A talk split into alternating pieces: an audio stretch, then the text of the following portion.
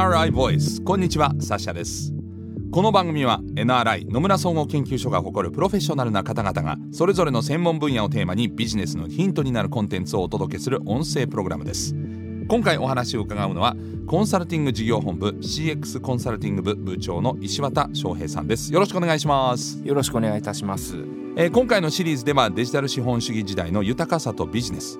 これをテーマに4回にわたってお話を伺っていきます、えー早速ですが初回となる今回はどういったお話でしょうか？今回はですねデジタル資本主義とはそして日本の現状とはというお話をさせていただきます。NRI Voice NRI Voice それではまずは石渡さんのプロフィールをご紹介しますテクノロジー関連企業を中心とした経営戦略事業戦略産業調査などを経てアナリティクスによる産業分野経営改革事業改革などをご担当現在はカスタマーエクスペリエンスを中心としてさまざまな分野のデジタルトランスフォーメーションを支援なさっています。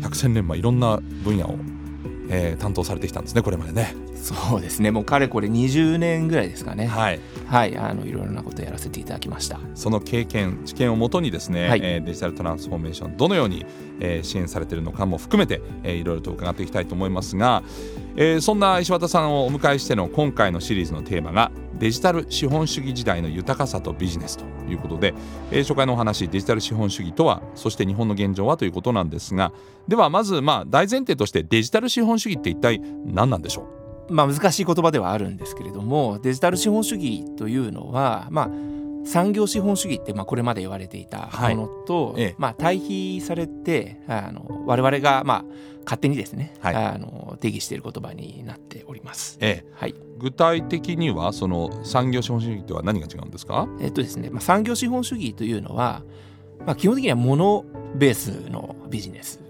ですと。ええ。自動車でもですね食品でも何でもいいんですけれどもそのものを生産するということに対してお金を使って投資をして、でそれをまあ拡散すると。はい、もしくはその場所もですね大きな建物を建てて、うん。そこにこう人を集まってもらってビジネスをする、まあ、これが産業資本主義はい。だったと。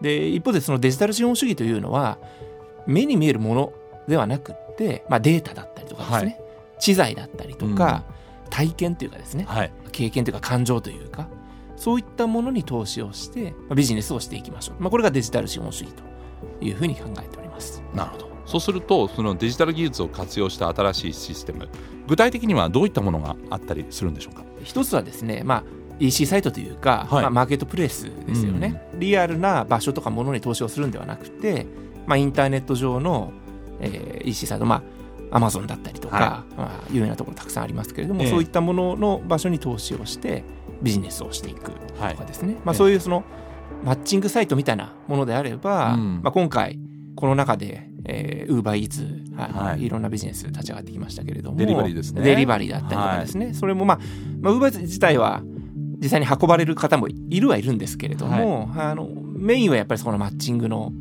マーケットプレイスだったりとかしますので、うんあのまあ、それが一番こう特徴的なものかなというふうには思います。あの運んでる人はお店の人じゃないっていうところもまたはい、デジタルならではですよね。そうですね。運ぶ人もマッチングしてるっていう。そうはい、まさにそうだと思います。ええ。はい、他にも例えばシェアリングなんていうのもこの事例に入るんですか？カーシェアなんかも一つですね。あの今までその車って自分で自由に乗ろうと思うと、まあ、自分で買って、まあ、購入してですね。駐車場も借りて。うんで置いていくっていうことが必要だったわけですけれども、はい。最近はあの駐車場にある車をですね、はい。あの予約をしてうん。キー番号を入れることではい。鍵が開いて、はい。で使えるとかですね。はい。そういったものもどんどん出てきてますと。はい。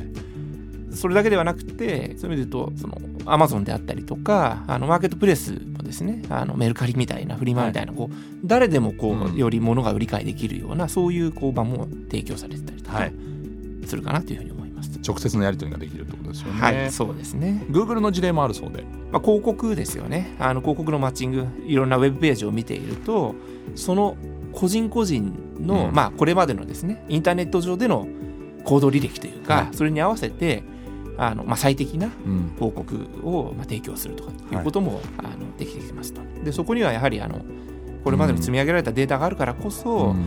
その人にまあ最適なものをどんどんこう、まあ、そうでない場合はまた学習をして、うん。より最適なものを広告として出すとかっていうこともまあできていると。なるほど。はい、まあ、確かにあの今までであればねはい。例えばあの、えーおむつの宣伝をしようと思ってはいドバーってやったらはい。全然子供のいない家庭の人にばっかりやったらこれ全くこうまあ効率悪かったのが、はい。行動利益からこの人はどうやら子供がいそうだと。はいはいはい赤ちゃんがいそうだっていう人にこう Google がデジタルマーケティングでポーンと広告をマッチングすることによって、はい。ちょうどあおむつ欲しかったんですよっていうところに広告がちゃんと届くような、はい。例えばそういうシステムになってるん例えば、です。よね。はい、まさにあのそういうことだと思います。うん。あのこれまで広告を出そうとすると場所とかですね、あのそういうのが重要だったわけですけれども、今はそのインターネット上には場所はたくさんあるので、はいどちらかというとそこで積み上げられたデータうんの方が広告を出すという場合にも重要になってきている。はいなので場所に投資をするというよりもデータに投資をすると、うんでこれがそのデジタル資本になるということかなというふうに思います。リモートワークもこの事例の一つに入るんだそうですね。まさにあの私もですね今週に12回ぐらいしか出社しないんですけれども。今あのミーティングをしようとすると、ええ。ーまあ、今日はちょっとたまたまこの収録の場所に来ておりますけれども、えはい。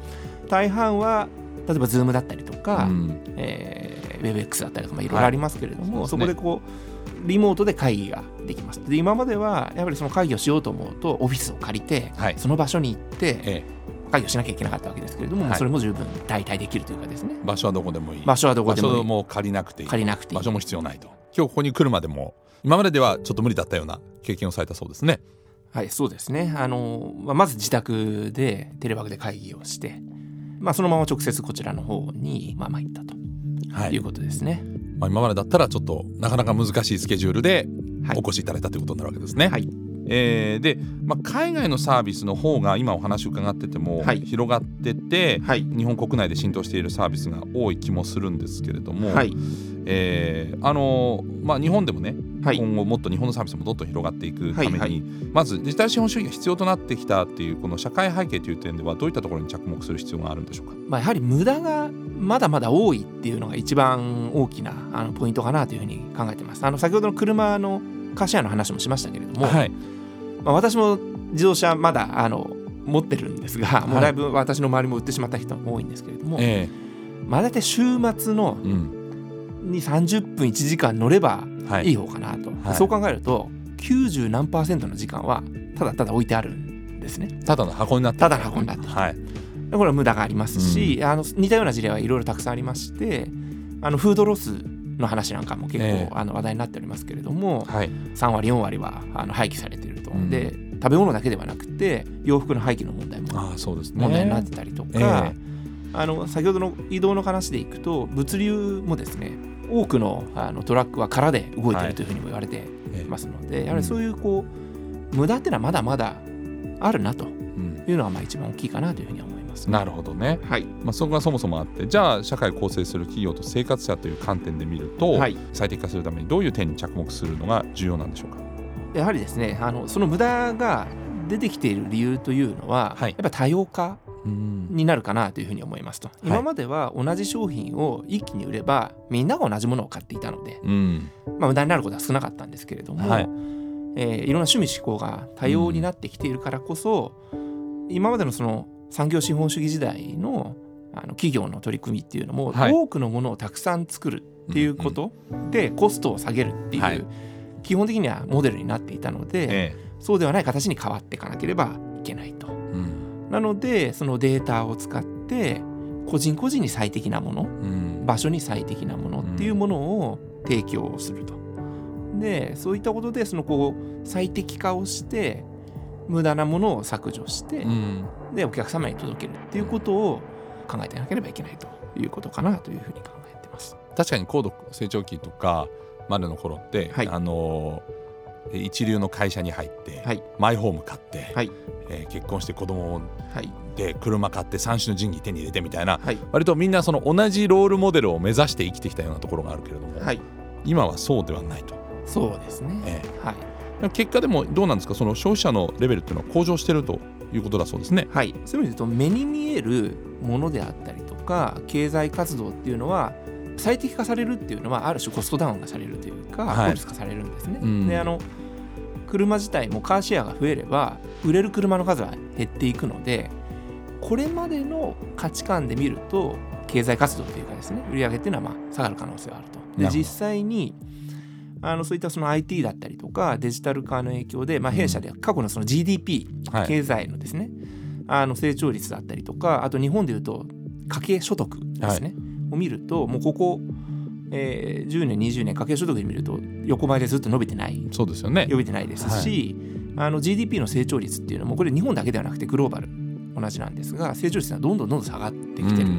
っていうのが、あの見れてますと。ある意味行き着くところまで行っちゃったと。行き着くところまで行っちゃったはいところがなんですけれどもあの弊社で、まあ、大規模に1万人アンケートっていうものを打ってまして、えー生活者に対して、はい。じゃあ貧乏になってますかと、うんうん。あの生活に不満がありますかと。はい。いうような話を聞くとええ。満足度はどんどん上がってるあそうですか。んですね。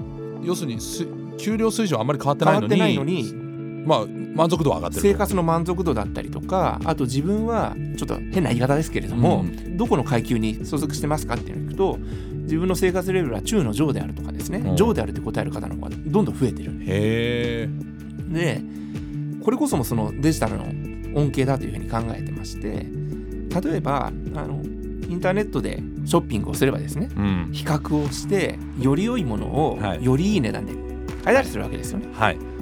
とかあのこれまでは買えなかったようなものをにアクセスできるようになったりとか、そういう感じで見ると産業資本主義時代のものの価値観で見ると、うん。売上だったりとか GDP っていうのはまあ伸び悩んでたりするんですが、ええ。それ以外のものに注目をするとうん。まだまだ伸びていると。うん。でこの辺の変革というかですね変化こそがデジタル資本主義ということについての非常に重要なポイントうん。なのではないかというふうに考えてます。こういうのは特に都会よりあの地方とかの方が、はい。あの恩恵が大きそうですね。あそうですね。例えばあのフラッグシップショップとか、はい、あのね、国内に1店舗しかないようなお店って今までは例えば東京に来ないと、はい。その商品が買えなかったの。が、はい、まあ、全国どこでも津々浦々離島まで買えるとか、はい、はい、まあ、いろんなサービスを受けられるとか、はい、地方に住んでても例えばマッチングであのオークションで何かを買って手に入ることがまさにまさに今までだったら人がいるところにいないと、はい、そもそもこう何もその経験ができないっはい、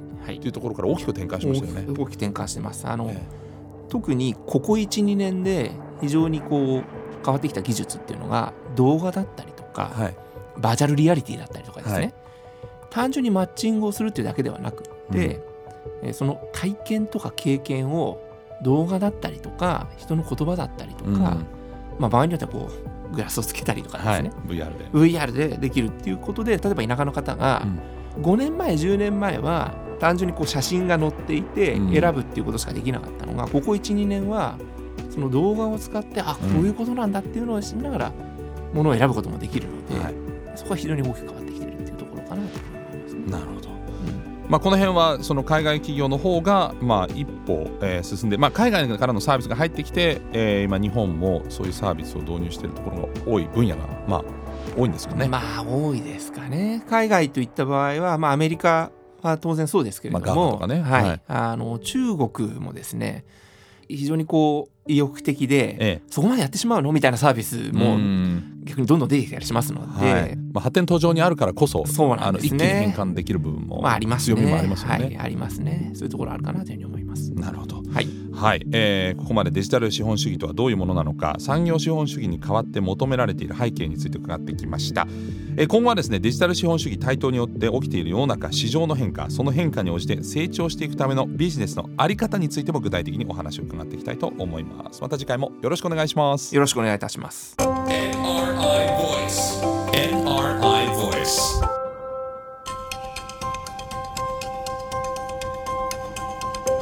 NRI Voice. この番組は Apple や Google などのポッドキャストのほか NRI のウェブサイト内からもお聞きいただけます。NRI Voice で検索してチェックしてください。引き続きデジタル資本主義。これをテーマに石渡翔平さんにお話を伺ってまいります。ナビゲーターはサッシャでした